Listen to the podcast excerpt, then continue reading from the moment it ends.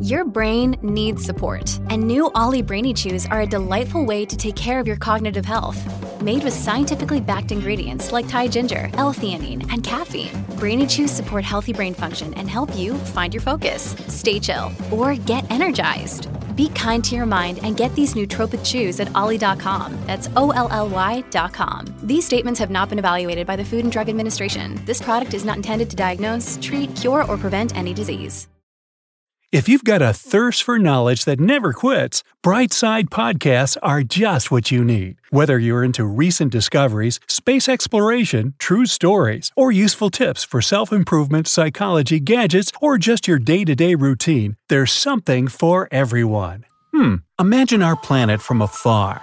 Now look closer, closer. Yep, like this. See that huge moving mass there? Come a bit closer still. These are people millions, if not billions of them, all males. And they all seem to be gathered in front of something. They look as if they're revering it. Closer yet. Oh, it's a throne, and on it is seated a woman. It all started about a century and a half ago. Girls just stopped being born. Every child in every family was a boy, a perfectly healthy little cherub. At first, people didn't pay much attention to it, and in some more traditional cultures, it was even considered good luck. Families got hale and hearty heirs, and all was well. But then, after a while, they started feeling that something was off. This was especially evident in smaller communities, where children weren't born as often as in big cities and everyone knew each other. A boy here, a boy there. No girls in sight. Ten years passed, and there were hundreds and thousands of boys approaching their teenage years, but still no girls. There were, of course, girls in schools, those aged from 11 upwards, so there wasn't much concern about demographics even then. After all, a single year wasn't going to make much difference when the kids grew older. You know how that goes in relationships. Anyway, it was yet too soon to talk about that. Kindergartners had more troubles though. There were simply no girls at all. They looked like boarding schools for boys more than anything else. And those little guys didn't even know what a girl was, because they hadn't seen one in their short lifetime. Teachers were at a loss, but they couldn't do anything. It was nature, after all. More years came and went, and all the school kids had grown into young adults. Many of the yesterday's boys got into relationships or even married girls they went to school with. Some stayed single, and so on. Life seemed more or less normal. But not for contemporary schools. They had the same situation the kindergartens had had previously and still couldn't solve.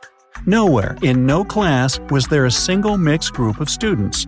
Only boys, whose picture of a female person was limited to some of the teachers. Look, Bumble knows you're exhausted by dating. All the must not take yourself too seriously and 6 1 since that matters. And what do I even say other than hey? well, that's why they're introducing an all new Bumble with exciting features to make compatibility easier, starting the chat better, and dating safer. They've changed, so you don't have to. Download the new Bumble now. TV, radio, and the internet started issuing news about the problem, and soon it became obvious that it was the same all over the world. Nobody had given birth to a girl for many years. The scientific community stirred, and the best minds from all spheres of knowledge started thinking of a way to bring back the female birth rate. But for years to come, they could do nothing but scratch their heads. The mystery remained unsolved. Those from the last population of women who got married eventually had children. Boys, all of them. Not only junior and high schools were filled with male students, but colleges and universities too. Here grew a generation that had never seen a female person of their own age, and that caused lots of trouble. Boys are highly inflammable by nature, and conflicts rose daily. If the smallest of the kids could still be reined in, teenagers were becoming downright unruly. They flocked together in parties and associations, seeking their place in the world and fighting with other alliances. As they grew bigger, so did their ambitions. The strive for power among young individuals became immense. Everyone tried to prove to everyone else they were worth something. Some did so with words, others with less peaceful means. Years flew by, and the world was growing less and less stable. Everyone under the age of 40 was male, no exceptions. The planet was rapidly losing its women, and those who remained were treated as queens. Gender differentiation became a mandatory subject in schools because there were fewer and fewer young men who even knew what a woman actually was, young or old. With time, though, this subject turned from a potentially practical thing to the stuff of history. After a hundred years came recession. No women were left in the world, and even the word became somewhat archaic. Pictures of female persons were still in place, as were movies and songs, but they were rather an oddity of old times. Men, both young and old, regarded them with sarcasm. It was all water under the bridge. They had to concentrate on more pressing concerns, such as a demographic collapse. No wonder it happened. No one could give birth to new children, so there were no newborn boys either. No kids at all. Kindergartens were all closed and abandoned. Schools were growing sparse, with fewer and fewer students attending, until there were none left there either. Conflicts became a matter of everyday life in the new society, full of ambitious individualists with no place for love and tenderness in their hearts. In another decade, the world's population became fully adult. There were no teenagers left, and men of the planet started forgetting what children looked like. Only the oldest of the old still remembered the times when kids would run around the place, but none already could recall any live woman they'd met. But then, a miracle happened. One scientific laboratory specializing in gene modifications suddenly informed the world that its researchers managed to create an embryo with two similar types of chromosomes, XX. Males have two different types of chromosomes, X and Y, while females have two of the same kind. It could only mean one thing they had a yet unborn, but still undoubtedly a girl. When the news spread, the whole planet held its breath. But soon the spell broke. Some brushed the idea aside as nonsense, others shrugged and waited for more specific results, and others still got to thinking. In less than a year, it became obvious that the genetic experiment was a success. The embryo was alive and well, growing inside a special vial with everything it could need. Scientists watched it day and night, and all the world's governments gave them the highest level of security.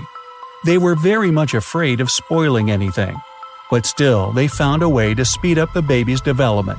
And in another half year, she opened her eyes and took her first breath. The news made headlines across the planet. The first girl in over a hundred years. She stayed at the laboratory, heavily guarded for her own safety, and no one but the research team was allowed to visit her. She was only shown to the world once, to give undeniable proof that she wasn't another myth. She was indeed the greatest treasure of humankind, and her name was Aurora. When she turned 18, she was finally given some freedom of movement, but she was still never let completely out of surveillance, for her own sake. She met with people, talked to them, and they wondered at her, having never seen anyone like her. Aurora became the biggest celebrity of the world, Everyone wanted to have a word or at least a look at her. And finally, she arranged for a united meeting. Everyone who cared to come was invited. On the grand day, Aurora was seated on a high chair, more like a throne even, and surrounded by giant screens that showed her sitting on it. And before her, millions upon millions of men gathered, looking wonderingly and not believing their eyes. They were asking her questions, and she answered for several hours. Hey, it's Kaley Cuoco for Priceline. Ready to go to your happy place for a happy price? Well, why didn't you say so? Just download the Priceline app right now and save up to 60% on hotels. So, whether it's Cousin Kevin's Kazoo concert in Kansas City, go Kevin, or Becky's Bachelorette Bash in Bermuda, you never have to miss a trip ever again. So, download the Priceline app today. Your savings are waiting to your happy place for a happy price. Go to your happy price, Priceline. But after a while, she suddenly stood up, and complete silence befell everyone. Aurora was clearly going to say something important. And so she spoke. Men of the world, I have diligently answered your questions, but I beg you to listen to me now. I'm happy to see you here, and on this spectacular day, I'd like to present you Dr. Arav Suresh, whom you can call my father, I believe. Please hear him out. This news will probably turn your lives upside down. All eyes were on the man in the limelight now. Nobody said a word, and not a single breath was taken. Dr. Suresh cleared his throat and said, Citizens of the world, it is my pleasure to tell you today that, after so many years, our research has finally come to a happy conclusion. Thanks to Aurora's genetic material, we have been able to create several more embryos. They're all alive and well.